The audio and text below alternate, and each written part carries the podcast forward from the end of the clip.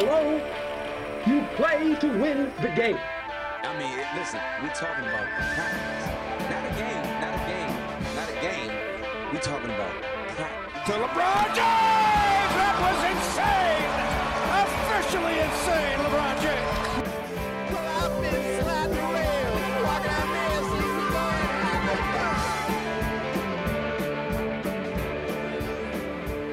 there since the morning. Yeah, I mean you, baby. What is up, y'all? Welcome back to this newest edition of Claws to the Wall here in Studio C. We got another good lineup for you guys today. I'm your host, Koby Jackson, alongside my wonderful co-hosts, Justin Brown, Colton Gibson, and Myles Vaughn. We have a fun-packed episode for you guys today. Obviously, it is a new era in Texas State with Texas State football upcoming, as they will be hosting their they will be on the road for their season opener against Baylor, obviously, and Texas State volleyball is going on in the Texas State Invitational. Also, soccer is doing a lot of good things this season. And then nationally, we all know what's going on. MLB season is just about to wrap up, and also we did a little bit of a fantasy draft this past week, and also college football is on the horizon for us here in Studio C. But before we get into that, first off, guys, second week of classes. I mean, we guys are here, and how's second week so far? I'm tired. There's a lot. It's just jam packed. A lot of stuff going on. I'm tired, but second we're making week it through. Senioritis. It sounds like, man, come on. No, I mean syllabus week is over, so now it's on to the heavy stuff, right? Yeah. Them research paper due in like 3 weeks. I can start on. No. But we're not talking about schoolwork. We're digging into some sports, and we're going to start off with the high school, though. As San Marcos High School finished up their opening season against the Hutto Hippos. I was on the call with that, as long as Paxton Graf and you, Colton Gibson, were handling the stats for us. That game, I mean, where do I even begin with this? Because this game, we honestly thought that the Hutto Hippos were really going to, blow them out the water. But San Marcos did give them a fight. It was 14-7 early on, and then all of a sudden the Hippos just started jumping up, and then second half, it was really more just a back-and-forth battle between the two teams. But the Hutto Hippos did come up successfully in their first win of the season. So, I mean, I want to throw it to Colton. I'll start with you because I know you were doing the stats for that game. We got to shout out Will Hammond for the Hutto Hippos. He did an unbelievable job in the passing and the running game for the Hippos. Yeah, on the surface, this game definitely still looks like a blowout, 31-point win for the Hippos. But you mentioned Will Hammond. These are my stats. I took them on the fly, so, take them with a grain of salt. But they should be pretty close. 18-23 with 410 yards and 6 touchdowns in the air. And on the ground, 7 carries for 105 yards and a touchdown. So, obviously, a very good start to his season. But a bright spot for the Rattlers, I'd say, is that offense is definitely working better than it did last year. Absolutely. Looking at alone just the Hutto game, 35 points were not put up by that Rattlers team. It was, much bigger of a blowout and a far worse showing for the offense. And, Tony Diaz has also started off his season, 7 catches, 204 yards, and 3 touchdowns. So that's definitely something to watch throughout the season and see, how they continue to improve against, some of these opponents that they saw last year and, might not have put as many points up on the board against. All I'll say is this. Seeing this score, it looks like someone was playing Madden out there. 66-35. You talk about the Rattlers putting a fight up. That's resiliency. Most teams, you're getting blown out like that. You don't know how to respond. Mm-hmm. The Rattlers do know how to respond. This is the first game of the season. That's tough. You're playing against an opponent that's that offensively skilled. You're going to have to bounce back, and they did that. 35 points on the board. That's not giving up in any ball game. That's actually still putting your effort in there, and that means they still have another game. They have next game just to improve and think about the offensive things they did right and the defensive flaws as well. I didn't know the exact. I want to ask this to you, Kobe. How much did penalties affect this game? Was it because looking at this Rattler team last year, I remember one of their first games of the season, they gave over like 120 yards away off of careless penalties. How was that in this one? I mean, I would say it improved a little bit better than it did last year. But, I mean, that game was chippy. If you guys were at that game was pretty chippy. And it honestly really was mostly in the first half predominantly. But, I mean, because it basically flipped because San Marcos had more of the penalties last year. This year it was the Hutto Hippos. And, honestly, it was – it was just unnecessary calls, like, you know, unsportsmanlike conduct calls. I know we had a couple of false start calls, a couple of delay of game calls because the play clock at the game wasn't working. So they were all basically had to kind of think of the time in their head when the whistle blew. So, I mean, definitely an improvement from last season. But, you know, like you talked about a little bit of the high hope. I mean, the Rattlers, their run game was strong in the first game of the season. Stennett was absolutely unbelievable for the Rattlers, and like you talked about, Tony Diaz as well. So I mean, this is a very good collective Rattlers group. If honestly they can just, you know, improve on the defensive side of things, I think they'll have a really, really good season on their hands. So, but the Rattlers will be playing their next game. It will be in San Antonio, Texas at Hero Stadium against the Madison Mavericks. You can catch that game on KTSW 89.9, where myself will be on the call alongside with my broadcast partner, David Castaneda, for that one. So be sure to go out to Hero Stadium and root on for the Rattlers, and tune in to KTSW 89.9 for the call. But now we're going to take a step up into collegiate level. And we're going to start off with the big dogs themselves. The Texas State Bobcats football team is officially upon us here in San Marcos, Texas, as they will be taking on the Baylor Bears in Waco, Texas at McLane Stadium on Saturday. Guys, it's finally here. It is finally here. College football is here. We'll get into the more on the national side later, but you know, we've been talking about the high hopes for this Bobcat football team and the amount of talent that they have. Obviously, we all know the story with G.J. Kinney coming from Incarnate Word, bringing his own staff, bringing almost half of his players with them to this roster. I mean, where does this go for this Bobcat team? I mean, it's so exciting. 2 days, 5 hours left until we see the beginning of a season that could be historical. We saw the huge change in the offseason, all these new pickups, G.J. Kinney, this amazing new head coach, the changes needed for Texas State. But let's take a look back a year ago when these two teams faced off each other. 46,000 fans in attendance in Waco, Texas, watched the Bobcats lose 42-7. That was because of, you know, maybe the personnel we had at the time, who knows? But you have to look at the record between these two teams. The Bobcats have faced off against the Baylor Bears 4 times all time, and all 4 times they have lost. These first matchup was in 2004, which was a close one, 27-14 loss, but ever since then it's been big deficits. What can Coach Kinney do to prevent that? I mean, there's so many new things. We got great new quarterbacks. I mean, 2 of them, not to mention, right? We got TJ Finley, Malik Hornsby, who will be starting. The depth chart came out, and it seems that they're going to be switching back and forth in that game. So, guys, I mean, Colton, I want to throw it to you right now. I mean, what are you looking to see from this new quarterback rotation? Do you want a quarterback that's throwing it like Ben Roethlisberger, or are you talking you want one that's like, you know, Hey, maybe that was completely out of left way field. Out of reach. I wouldn't say that. You're just trying to give the Steelers recognition for you. I know. I mean, I get that, here. But okay. Go ahead. Yeah, throw it like Patrick Mahomes. No, I'm just kidding. I don't know. Tell me what you think this quarterback will be. You know, we've heard things about both quarterbacks as well as C.J. Rodgers in the quarterback room, and it's kind of, you know, Hornsby is obviously much better with his legs, kind of much better of a play creator. You know, the pass may not always be an option, and he's, you know, prepared to take care of that. But also, you know, I've read things that say TJ Finley's very similar in that way, you know, kind of a similar build to Cam Newton, if you want to go that far. Bigger, but also with great speed. But overall with this team, you know, the story of the offseason has been take back Texas. And that's, you know, you see the fancy hats that Coach Kinney, you know, has got custom made. We're trying to figure out where we can get one.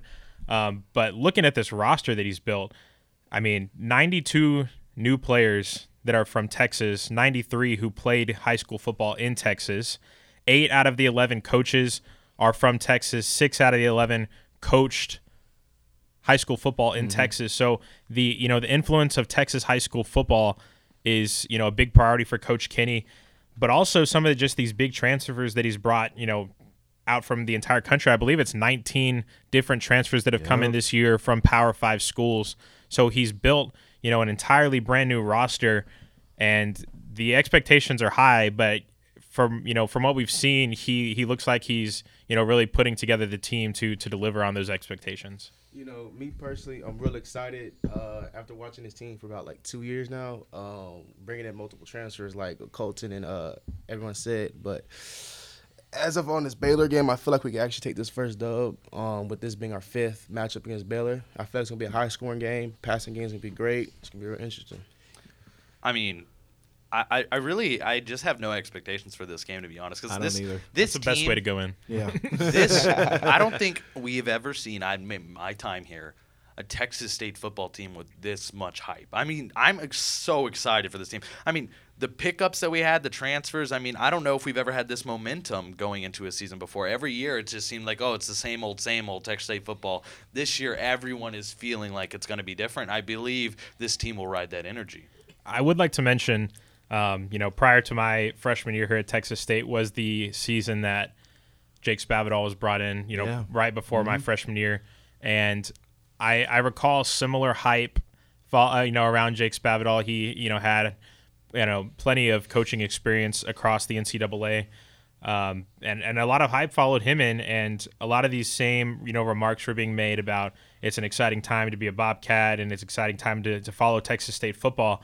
And I just hope that, maybe we learned something from that situation, and maybe Kenny's the guy. But, proceed with caution. That's all I'm going to say. And I know we're touching on this a little too long, but I want to ask you. I mean, you talked about that time we had all this hype. What do you think was the problem with the equation? It's like A plus B plus C.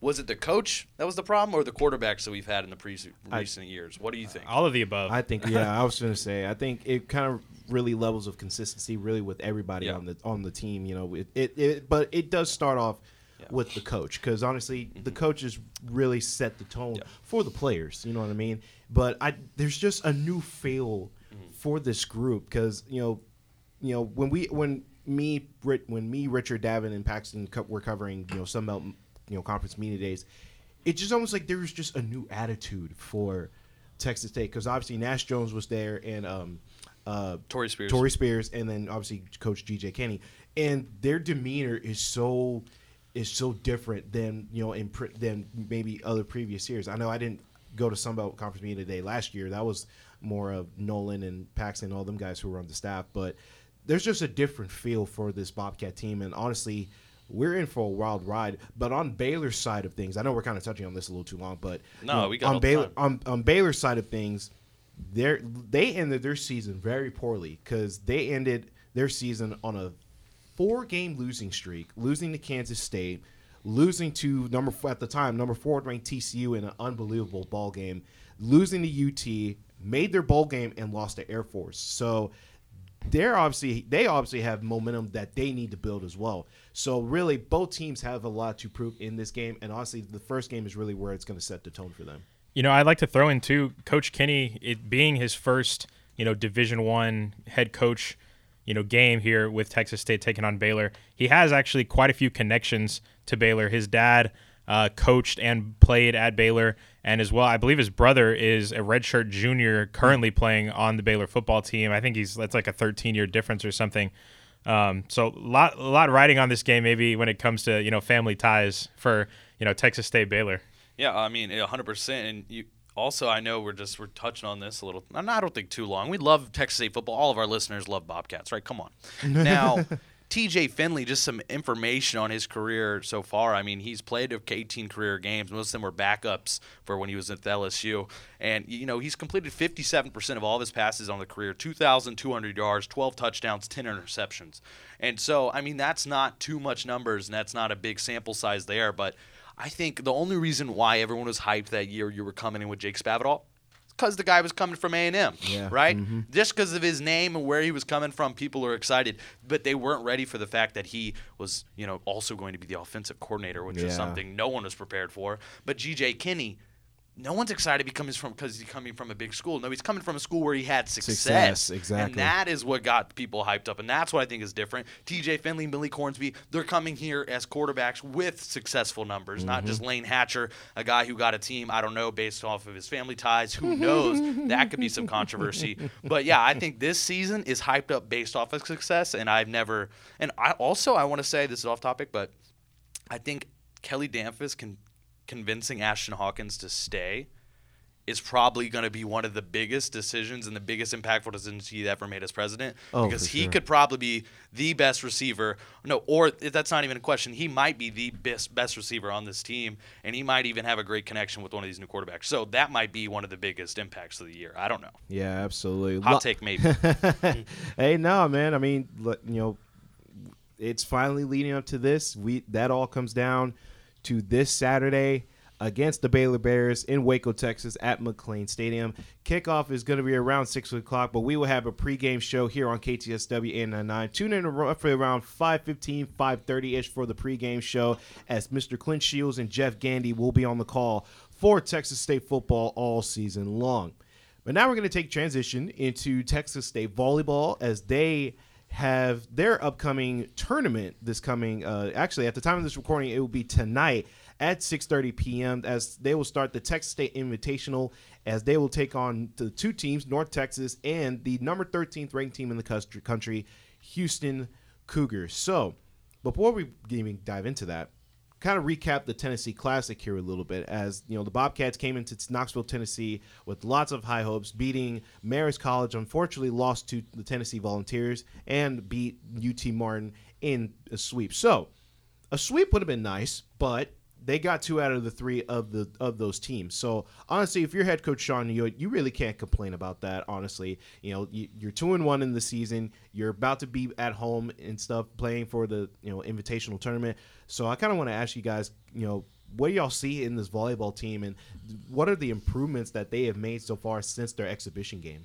The improvements are the rotations and the personnel selection at these games. And if you are watching any Texas State volleyball right now, there are two names that you know glued to the TV right now. KJ Johnson, the transfer who is leading the team right now in kills with 41 of her own, and then also Samantha Wunsch. Mm-hmm. Samantha Wunsch will take your lunch. That's my new – if I'm on the call, you hear that, that's Justin Brown in your ears. But Samantha Wunsch is taking your lunch, because this girl on the team doing a great thing for this team so far. She's tied for second in kills right now with 20 of her own. We love to see these new individuals getting on this team and stepping up big. Ryan Torres. She leads in blocks too. Let me just blow your brain with this stat right here. 92 assists leading on the team. That's 82 ahead of anyone else. Jacqueline Lee with 10 of her own. That shows Ryan Torres, the assist leader on this team, KJ Johnson, the kill leader. This could be another Emily DeWalt and Janelle Fitzgerald in the making, for all we know.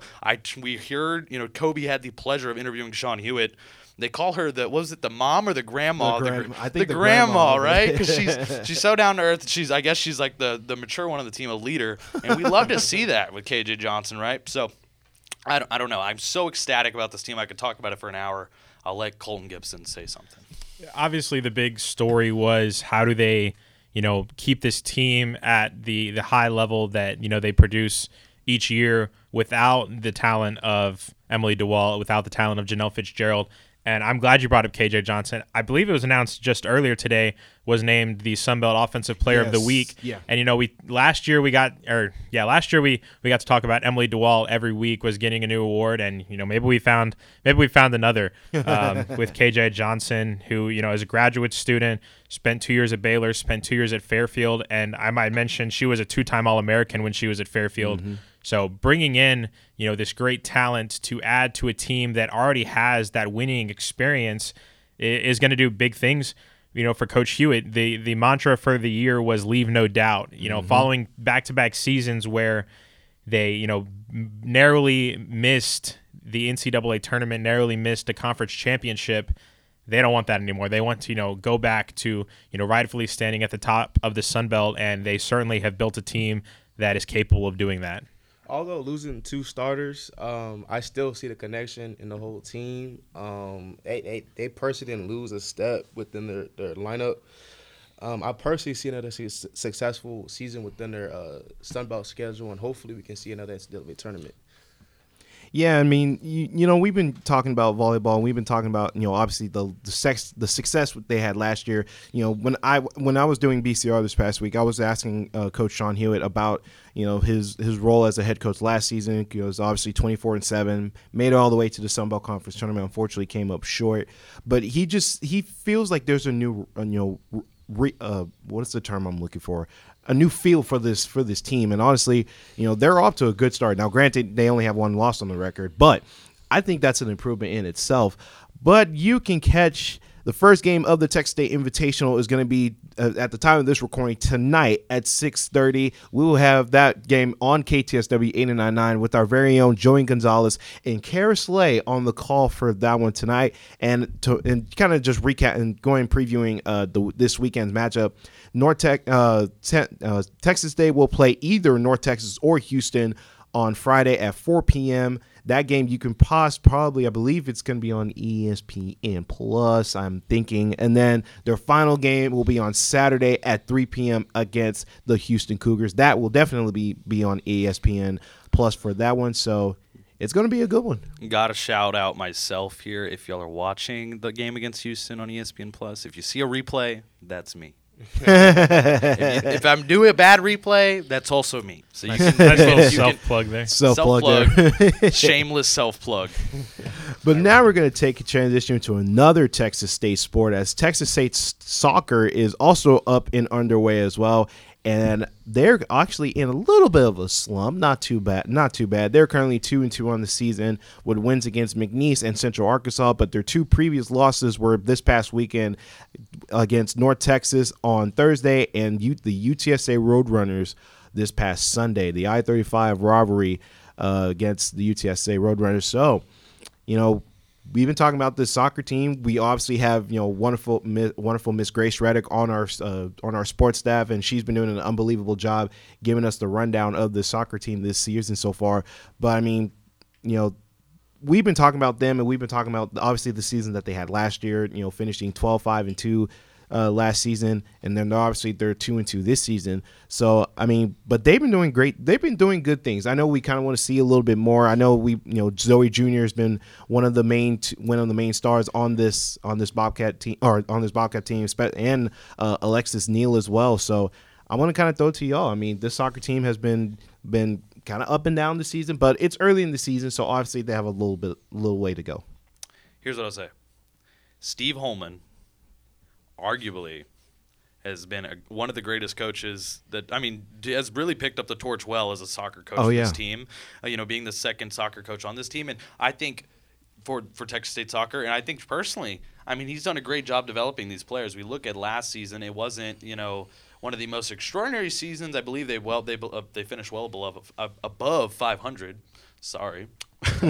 But I mean, this game, Oklahoma State, it's a bigger school. I spoke with Grace. I said, hey, truthfully, is there any difference in the preparation for a game against a Big 12 school compared to a regular one? And she goes, no. We're out there at 2 o'clock in the summer in the heat practicing.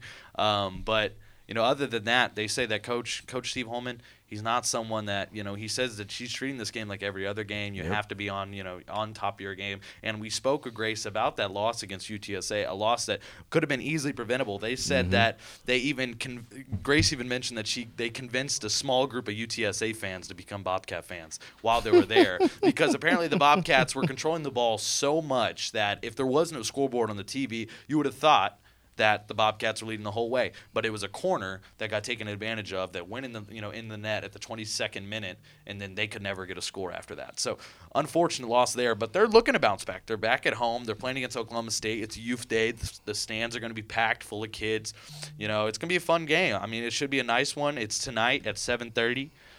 But, you know, I don't know what to think. I don't know. Zoe Jr. is doing great things as well, but she's only one goal ahead of anyone else. Yeah. I think all of them are doing pretty normal right now. It's too early in the season to kind of scope a leader.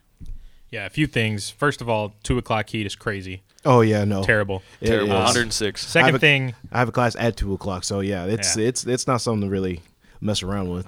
Second thing, I'm so happy that the I-35 rivalry is alive and well. Absolutely. I feel like it's kind of been delayed getting started, you know, some years, and already this year we've seen a scrimmage with volleyball, a game with soccer, and week 2 with football. So it's going great. But about this soccer team, looking towards Oklahoma State, they're really going to have to push the ball offensively. Oklahoma State is currently outscoring their opponents 16-2. Yeah. With 3 shutouts, 3-0 over FAU, 8-0 against Little Rock, and 4-0 against Stephen F. Austin. However, they do have one loss, 2-1 against Missouri State. But their top player, Hannah Chance, who currently has 6 goals in the first 4 matches. Obviously, 6 is more than 2. Yep. So, you know, she's bringing a little bit more offensive firepower than, you know, some of the Bobcats are right now. So they're going to have to find a way to really step up and, you know, offensively put pressure on, you know, this Oklahoma State soccer team. Yeah, absolutely. And, you know, we've been talking about, you know, soccer and how they have, you know, grown and developed their, you know, mentally, because soccer's more of is a mental game. You know, you don't want to think about, you know, how your legs being tired. You don't want to be thinking about the, you know, the heat. You know, you just got to, you know, focus on the game in hand. And honestly, I think that's been really what kind of the story is so far in the season early on for the Bobcat soccer team. But that game will be at 7:30 tonight against Oklahoma State Cowboys. And like you said, it is Youth Day, so all the kids are going to be out for that one. The game will be around 7:30 mark. That game will be on ESPN Plus for that one, so be sure to tune in. And also, Texas State Bobcats will be also playing Houston Christian University in Houston, Texas, September 3rd on Sunday. That game will also be at around 7 o'clock p.m. Central Time, so be sure to tune in and root on for the Bobcats there. But that is going to do it for us for local news. So obviously a lot of festivities going on in the Texas State San Marcos High School area. But now we're taking a transition into national sports. And we're going to go ahead and just dig right into this. Let's go. NFL fantasy is upon us, ladies and gentlemen. Dun, dun, and let me just say this. I think my projection is kind of bogus. I'm not going to lie to you. Because bogus. Because I thought I had a pretty decent draft. I don't know about all you three in this room, but, you know, I guess we might as well just go down the list here, right? So, my main quarterback, is Aaron Rodgers of the Jets, and then my 2 starting running backs, is going to be Derrick Henry and Dalvin Cook. My 2 wide receivers are going to be Deebo Samuel, Michael Thomas, tight end George Kittle. My flex receiver, I think this player is going to have a real strong season, and that is going to be Quentin Johnson from the San Diego Chargers. Came out of TCU, and you know me, I got to go with my Steelers defense, obviously. And then kicker position, I really don't think it matters, but it kind of does a little bit. Evan McPherson. No, oh my God, that was literally the running joke you had last year. Please, every year. Cameron Dicker for the Chargers.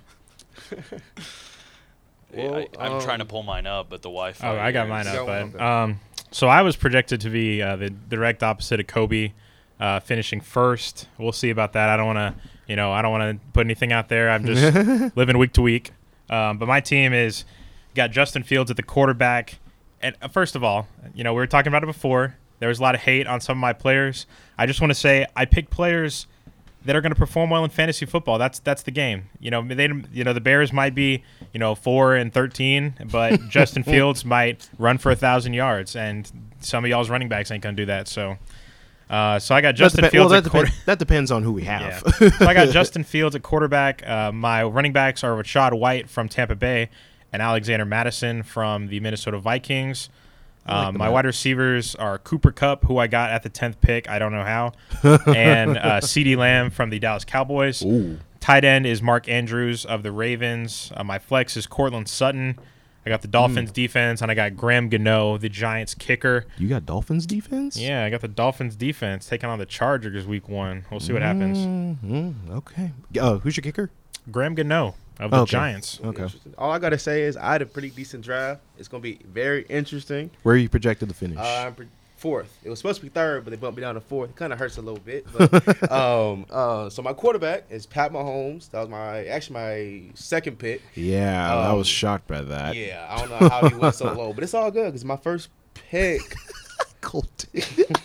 I thought you took that man a little early, to be honest. Yeah, real, bro. Hey, yeah. I'm surprised, but it's all good. I picked up some good picks with Garrett Wilson. It's gonna be an interesting year.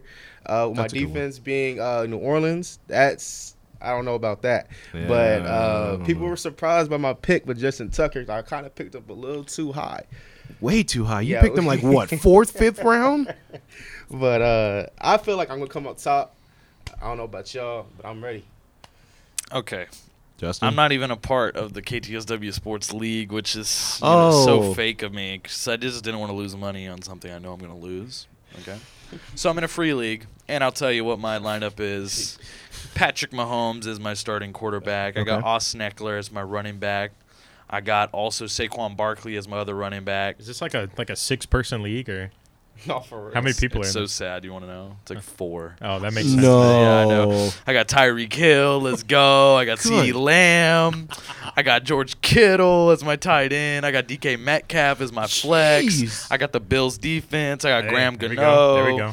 Yeah, I got the Jalen Hurts as my backup QB. Okay, now I'm curious what your Jalen Hurts is the backup QB, bro? That's the backup QB. Over Mahomes. Or I mean, I can switch it any day, right? Yeah, that's fair. Okay. That's fair. And then I got Amon-Ra St. Brown. Whoever that is. He's my backup wide receiver. You don't know who he is, Justin? You have like a starting... backup A.J. Brown as my wide receiver. Yeah. Only wide receiver one for the Eagles. Jamar Gibbs is my backup running back. Oh, that's a good one. And then I got also Aaron Jones as my backup running back as well. You got like somebody else's starting lineup. Debo Samuel is a backup wide receiver. Dude, this league is so open. When you have four teams, yeah, of course it's going to be wide open for you. Dude, I'm really excited to see the fantasy though for KTSW Sports. We need fantasy updates, matchup updates. 14 teams. Yeah, 14. That's what. At the end of the draft, it was so thin. It was not even fun. Like I was picking players I'd never heard of. All I know, it's just going to come down whoever got Evan McPherson. I don't think so, God! But I just love how much it bothers Kobe when I say Evan McPherson. That's literally going to be the running joke. Listen, I'm watching. Okay, so that playoff when Evan McPherson was on the Bengals, probably the first. Not last year's playoff, the one before that. Yeah, not last year's playoff, the one before that. I'm gonna be honest. First time, and we're gonna talk about this. First time I ever really watched an NFL playoff from beginning to end, right? And I'm watching this, and I'm seeing Evan McPherson, and I'm seeing his total. He's a rookie, and he's literally doing things. He won, like, multiple games for them, like 3 games in a row. Remember they were won by, like, kicks, weren't they? They were won by field goals. Remember that year, it was the year of the field goal. And the AFC Championship. Yeah. He won both of those, and guy, like, already knew he was going to make it. He said, we're going to win, and he just kicked it, and it went in. Kickers are people, too. Yep. Yeah, the confidence for a rookie. I'm telling you, I'm a rookie, right? I don't care what level I'm at. I'm a rookie, even high school kicking football. And it's up to me to make that field goal to win the game. Not only just a regular game, no, a game with millions of dollars on the line, and I'm talking playoffs. Oh, nah, man. I'm sitting out. I'm pulling a Paul Pierce, if you know what I mean. I've got to go to the locker room. I mean, you do have a Celtic shirt on right now. So. Hey, Larry Bird in the office. What's up? Well, I mean, obviously you're in your own league, but I mean, obviously our director Paxton's team is lame. I would say it's interesting. Let's hear it. Yeah. Tell me what he picked first. That's the problem. What is? Didn't he pick Austin Eckler? He had number one, right? He picked Austin Eckler for his number one pick overall. Why? Terrible. And I kind of laughed. I'm like, are you nuts? You passed on Justin Jefferson for Eckler? Yeah. I'm glad I wasn't in the room. Because I probably would have been a little mean. But. No, for real. we were just stunned because I forgot who snagged Jefferson. I want to say it was probably Thomas, but yeah, he picked Eckler. Whoever had number 2 should have gotten Jefferson. That's what I'm saying. You were a top bro. Come on. Oh man, that was a stressful. We were stressful in that room. But his roster, Joe Burrow, starting quarterback. So he, but I believe he's coming back. I believe in the next. Week, I'm not sure when he's coming back. I don't know, but come on. And then he has Austin Eckler. Then he has Ramondre Stevenson, which honestly he's not that bad of a pick. Underrated. He's underrated. He had some good points for me last year. Sleeper pick. Yeah, and then he has AJ Brown and then Amari Cooper for his receivers, and then he has Noah Fant, tight end for Seattle, which I was kind of laughing at that one for a minute. And then his flex, he has Christian Kirk from the Jaguars. Then he has the Ravens defense, and he has Nick Folk for his kicker. So, but you know, even though now he was, you know, like I said, him picking Austin Eckler was, I think, his downfall. I really think that was his downfall. But you know. He's not even predicted top 3. Exactly. So, hey, but I shouldn't laugh because I'm projected to finish last. So I mean, I shouldn't laugh at that. Comeback season? The what? Comeback season. Hey, that's what happened last year. I finished in the top. What was it? Top four, top five last season, and I was projected to finish last season. So you never know. Oh man! And Colton, you won last year, right? You won. It was a little controversial. Me and Jacob were in the championship. Oh, you lost. And it was Jacob. The week I won, but it was the week that the whole DeMar Hamlin stuff happened, and the points for that game were on the board, and then they got taken off the board, and I was gonna lose if they kept them on. But they didn't, so I won. I think we both got a championship email saying we got first, so it was real confusing. But I'm gonna say that I won because Jacob isn't here to defend that he won. So, damn, absolutely. But that was our little fantasy thing that we had this past week. But now we gonna take a transition into the MLB, and let me just say this is a wild time, especially if your favorite team is in the American League West. For those who don't know, the Mariners have taken sole possession of first place in the American League West. Unfortunately, I don't tied. How long that's going to stick. They're still tied. They're still they are still tied? Yeah, two people in first place. And okay, so it's the Astros. Not the Rangers. It's the Astros and the Mariners tied for first place, then the Rangers, then the Los Angeles Angels, and unfortunately the downfall of the Oakland A's. So where do I even begin with this? Because we've been, as the KTSW sports staff, we've talked about this. We are split down the middle between Astros fans and Rangers fans in this sports staff. And let me just say this is a humble feeling, the fact that the Rangers, first off, the Rangers lost last night off of a walk-off hit by pitch that led the Mets to a victory. And then the Astros dominated against the Red Sox yesterday as well. Mariners won their game as well. So now the Mariners and the Astros are tied, while meanwhile the Rangers are sitting third. So I'm going to lead it to y'all. Houston is slowly just making moves, just slowly, but will they be enough for them to be first place in the division? Probably. I don't even think, for a fact the Stros are going to make the wild card even if they didn't get to first. Okay. Colton, I know he doesn't like talking about anything. I've learned multiple, as far, as recent as last Monday, I can't say anything. That's fair. The only thing I will say, and it's not even connected to the Astros, but Aroldis Chapman just can't stop finding ways to benefit the Astros. But looking at facts, the Rangers are one game back now. Lots of stuff going on. And one game is one game. We've seen the Astros back as far as 5 games. The Mariners were back as far as 9 games at one point. So, obviously, with about 25 to 30 games left in the season, there is really anything that can happen. Yep. But one thing I do want to point out that I don't think a lot of people know is the Astros actually have 2 more off days for the rest of the season than the Mariners and the Rangers do. Each week they have an off day on Thursday. Meanwhile, the Rangers and Mariners play both of those Thursdays, including the last Thursday of the season, right before that last series, while the Astros get an off day before taking on the Diamondbacks to close out their season. So if you want to look at in terms of resting the pitching staff, resting the bullpen, and getting some of your high-intensity, high-impact players rest, the Astros do have the upper hand in that. I don't know if it's going to come into play. I hope it does. But let me stop talking before anything really happens. Slip up. Yeah. Today is an easy day, though. No AL West teams play. Thank goodness. So, just get to sit back and just hang out. All I got to say right now is I'm a hurt Rangers fan right now. Typical Dallas team fashion, but consistently hurting me all 12 months out the year. Never fail, but again, I feel like we're going to bounce back. We'll be fine. You that confident? Yes, always.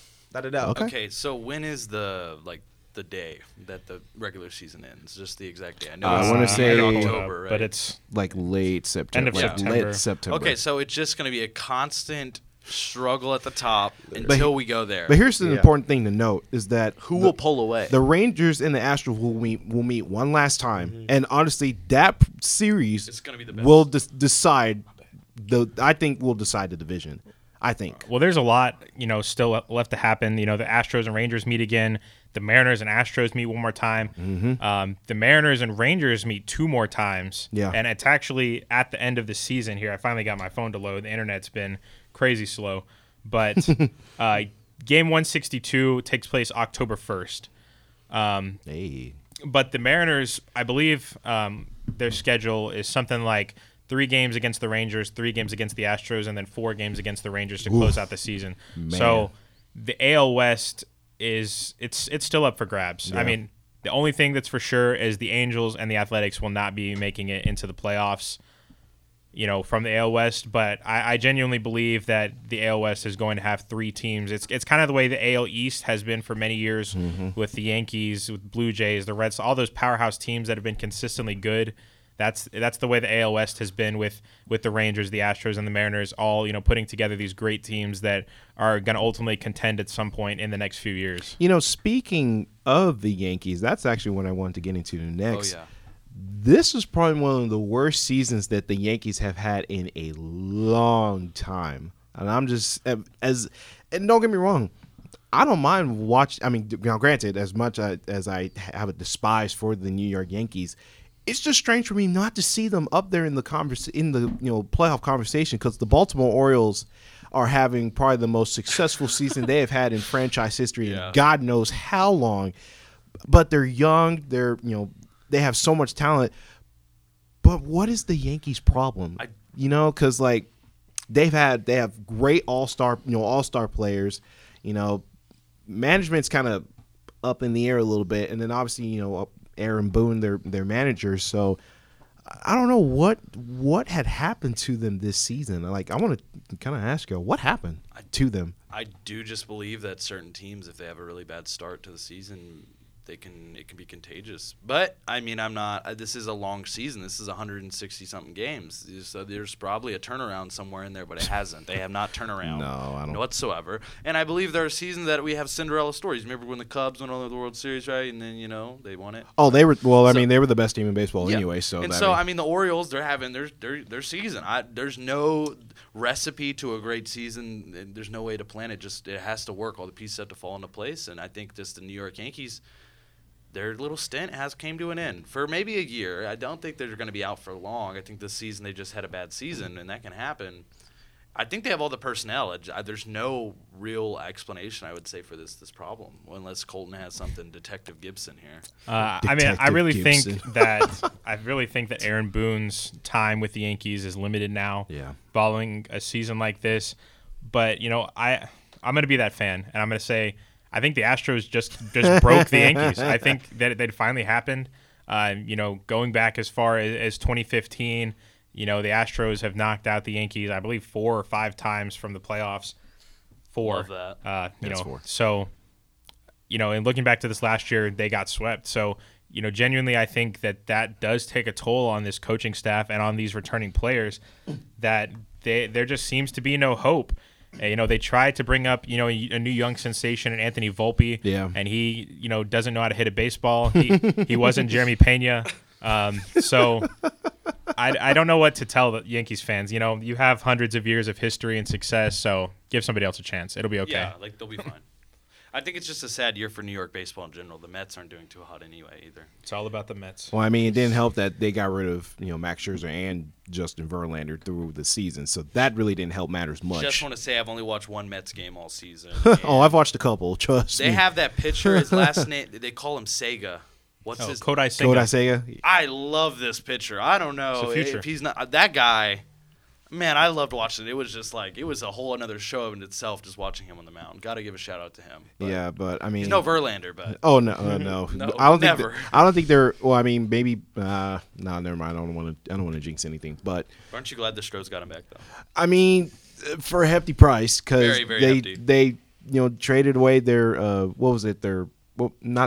prospect, one right? And two. Yeah, they're but to be fair, the Mets did pay 70% of Verlander's salary for the next 2 years. Oh, so then that sounds like a good deal. They're getting Verlander for $20 million a year, basically.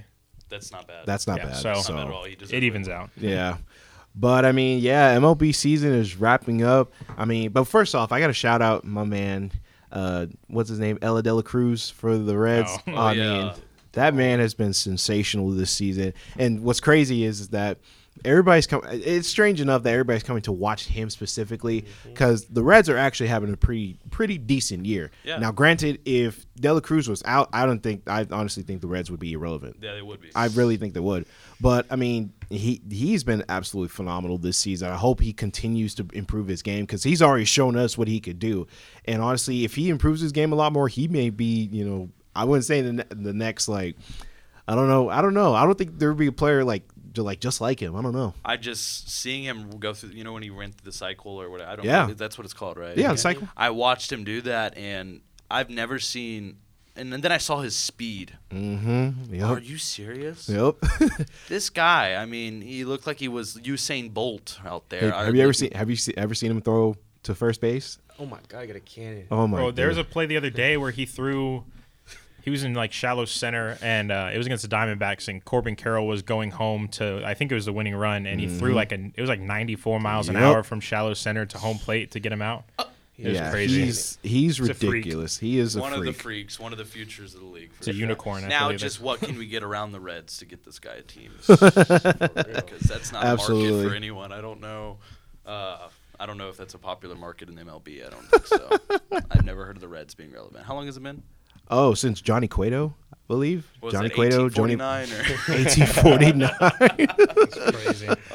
Oh man! But MLB season is wrapping up. We'll go ahead and kind of skim through the division leaders real quick. So the Baltimore Orioles are leading the American League East, alongside with the Minnesota Twins leading the American League Central, and as of right now, the Seattle Mariners are leading the AL West. And now on the other side of the National League, the Atlanta Braves having an unbelievable season this year. Sitting first in the NL East, the Milwaukee Brewers sitting in first in the NL Central, and obviously the Los Angeles Dodgers sitting in the NL West. So, for the most part, National League is pretty much set for the most part. Nothing's really going to change, I don't think. Maybe besides Milwaukee and the Chicago Cubs, possibly. But those wildcard teams, though. Yeah, wildcard teams is going to be really, really fun to really get into. But now we're going to dig in to college football, man. I'm ready. Man. Yes. College football officially started last week, but there wasn't really a lot of games and stuff going on last week. There's going to be a lot more games tonight, actually. And there's one game specifically I'm looking forward to tonight, and that is going to be Florida Gators taking on number 14 Utah Utes. That one's going to be a good one. But Saturday is where all money magic happens, my man. It's gonna be fun. I'm gonna be up at 7:30 in the morning, getting ready for college game day. That has been my ritual routine since I started watching college football. But I kind of want to ask you guys. Well, first off, let's ask, what is one game specifically that you guys are looking forward to this Saturday? Game I'm looking forward to this Saturday is the debut of head coach Deion Sanders for Colorado, taking on the number 17th ranked TCU Horned Frogs in Fort Worth, Texas. That game I am strongly looking forward to seeing. Obviously, we all know the story about Deion Sanders, the culture he's bringing into Colorado, and then obviously TCU coming off the shellacking that they took in the national championship against Georgia this past season. This is gonna be fun. I think this is gonna be a fun one. I'm looking forward to this one. Yeah, that's the game I'm waiting for. Honestly, it's a hot take. I got Colorado. Colorado winning? I got Colorado. That's not winning. A bad take. I'm not mad at that at all. I got them winning. They got some good guys on the team with Travis Hunter and Shedeur Sanders. Mm-hmm. I am so ready for that game. I think that game is going to be really exciting. I'm going to go for Colorado in that one. TCU, you know, they were just in the national championship last year, so love to see, Colorado and Deion Sanders. I want to see what they can do. One game I'm looking at that I'm super excited for on the weekend is Sunday, LSU versus Florida State. Oh, yeah. That game, 6:30, number 5 LSU against number 8 Florida State. I mean, I'm super excited to see that matchup. I don't know. It just seems like the primetime game of the weekend for me personally. But I don't know. I think the LSU is going to be one of the top 5 teams maybe this year. Again, I don't know if we all want to say what your top 5 teams would be. With them beating Alabama last year to set their season, to set Alabama's season kind of a slump, that proves itself. So, but I mean, Colton, what's your game? Colton? Yeah, I'm kind of picking an under the radar game. No ranked teams involved, but a game that kind of took fans by surprise last year. It's going to be Houston and UTSA. Being from Houston, I grew up a Cougars fan. Watching Case Keenum, watching Greg Ward, lead these teams to be pretty good. And they were pretty good last year with Clayton Tune leading the team, who's now going to be in the NFL. But I think both teams are gonna look very good. Kind of get a little bit of a preview to what Texas State's going to be looking at in Week 2 with UTSA. Yep. And also the Cougars announced today that they're going to be wearing some kind of alternate jersey that has Houston Oilers colors. So they look sick if you want to look them up. That they're going to be wearing when they play UTSA. Like I said last year, I believe the game went into a couple overtimes. I was there. So. I worked that game for Genius Sports back when I used to work there. And dude, that was one of the most exciting college football games I've ever been to. Yeah, so I'm really excited for that. That was special. Like I said, no ranked teams involved, but both of those teams I think have the potential to be in the top 25 by the end of the season. We'll see what happens. 100%. And another game that I'm actually kind of looking forward to seeing. This one's kind of under the radar. Is South Alabama, Sun Belt versus Tulane. If y'all don't know Tulane made a lot of noise last season in upsetting Caleb Williams and the USC Trojans in the Cotton Bowl last year.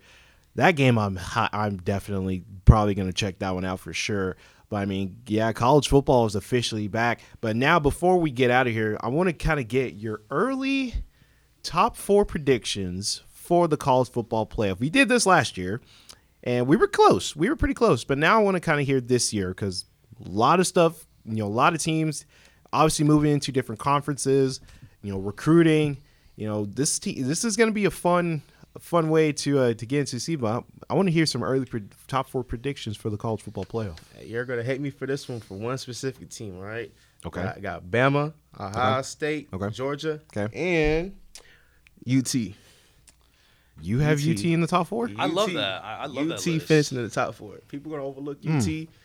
But after watching this team over the offseason, bringing in a great signing class of 2023, I'm ready. Okay. I'm ready. So, let me ask you this then. Do you have more faith in Quinn Ewers or make way for Arch? I still got faith in Quinn. Thinking, I feel like if Quinn doesn't work out, I got Malik Murphy backing up. Fair enough. Him being 6'6", he can see over the line easier. He's a beast. He's crazy. Yeah, he's crazy. I saw the picture of all three of them standing next to each other, and he towers over the other two. He is huge. So he is a cannon too. After watching the spring game, I'm ready. Okay, Justin Colton. There's certain teams that you have to include in your top four because I feel like they're there every single year. You have to include Alabama. If you don't include Bama, you're dumb. I'm sorry. Bama. Well, I got some news to you here for a second. Hey, I've been on this planet for 20 years, and I think out of all the 20 years, I think Bama's somehow been in there. I don't know. Maybe I'm wrong. Here's what I'm going to say. They didn't make it last year. I'm just going to say my hot take. True. Here's the truth. I'm including Bama, but I'm not including Georgia. And that's a hot take. So here we go. Bama. Okay. And there's no particular order. Bama. Okay. I'm putting LSU in there. I don't care. Got to go Tigers. I don't know about that. Go Tigers. I don't know about that. You know what? I got to – I want to be stupid and say U of H, but I'm not going to say that. I just want to say so? And then, so LSU, Bama, Ohio State. Okay. And then it's four, right? Not five? Yeah, it's four. Just four. And then I already know they're going to somehow get there, bro. I want to say, wow, this is so hard. This is so hard for me. I'm going to pick really hot take wild team. I'm going to go for my U of H Cougars back home. My family, all my family was Cougars, okay? Fair enough. What do you want? Should I say Texas State? Hey, bro, got to be positive. Bowl season. Oh, man. Golden. So contrary to what you said, Justin, I'm not going to include Bama. Just take them out. I didn't really want to include them. I don't want to. Yeah, they're an interesting story with, probably Jalen Milroe going to be the leader there. Not a lot of experience. So I'm not going to include them. I am going to include Georgia. They have one of the easiest schedules in college football again. I'm going to include – Who made that schedule? Both. I'm going to include both Ohio State and Michigan. I think they both, have really good seasons once again. Obviously, one of them is going to have a loss from the other. Yeah. And I rode with this team last year, and I'm going to do it again. I'm saying USC. I think Caleb Williams got his Heisman. He is another year to mature, and he's gotten better every year since that the famous game against UT where he came off the bench. He's gotten better every single year, And I think this is the year. He's got a full year that he's been with USC now, and I think he's going to put together a really good season. We got to see what he can do against San Jose State, and they blew them out as expected. But I'm taking USC as my fourth team. You know, it's crazy because two of the teams that you said I actually have in the top. Well, actually, one of those teams that I have in the top four. But my top four, I hate to not include Alabama in this, but I'm going to. But I do agree Georgia's not going to be in. Let me think about this for a minute. Georgia will be up there. Do I want to say Alabama or do I not? I'm going to say no, but top five, I'll give him that. I'll say top five, like maybe at number five or number six. But Georgia, Michigan will be back up there. USC I also still have up there as well because I think USC is going to make a lot of noise this season. But number four, a lot of people are going to be sleeping on this team. Florida State is going to be back in the top four, I think. Okay, that's a take. For real. I really think so because, honestly, they made a lot of noise in their bowl game this past offseason. Plus, they had a great season, going 8-4 and then obviously winning their bowl game. They made a lot of noise this season. But I also said another team to watch out for is South Carolina. That's another team I said to watch out for as well because, obviously the crazy run that they made last year, beating Tennessee, beating Clemson in their house, and then obviously winning their big-time bowl game, they got promise. So, but my top four I think is going to be pretty nice. But like I said, it is early. It's an early prediction, so – anything could happen. But that's gonna pretty much wrap it up for us. Do y'all have like a Saturday college game day routine that y'all go through to get ready for college football on Saturdays? I don't usually. I haven't in the past, but I set a goal for myself this year, and that was to watch 3 college football games every Saturday. That's fair. I feel like that's pretty, not as extreme as some people may. We'll see how the schedules line up. But I for sure want to try to watch every single college game day game. Oh, yeah, for sure. Whatever they pick out as being the rivalry of the week or the game of the week. I want to get more into watching, the show and watching those games. Absolutely. This is a little side note. Have y'all ever been to a college game day? Yes. I actually went to one in TCU a couple of years ago when TCU played Ohio State. Unfortunately, TCU lost. But just that experience, just being there alone, it's fun. You know what I mean? Because you get to interact with people, obviously, college students, and then, obviously people who have been fans of the school for a long time. And it's just an unbelievable feeling, and it's just so cool. If you haven't gone, you need to go. Yeah. And plus, it is free to go. You don't have to really pay for anything, maybe but parking, but it's free to go. And honestly, you literally can just enjoy yourself. Mm-hmm. It's an unbelievable time. I hope they have another Sun Belt one this year. Oh my God, yes. Who was the Sun Belt? Appalachian State, Troy. Yeah. That's right. Hey, you never know. Texas State could be possibilities. College game day in San Marvelous. That'd be so crazy. That'd be. Where would they have it though? On the river. Of course. Where else would you have it? Yeah. Well, maybe. I don't know. I was thinking more maybe like the parking lot, possibly.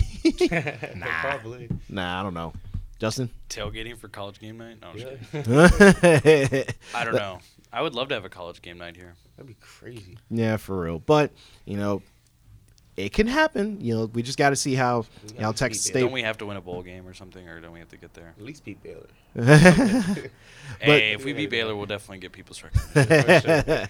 Absolutely. It feels so good. Absolutely.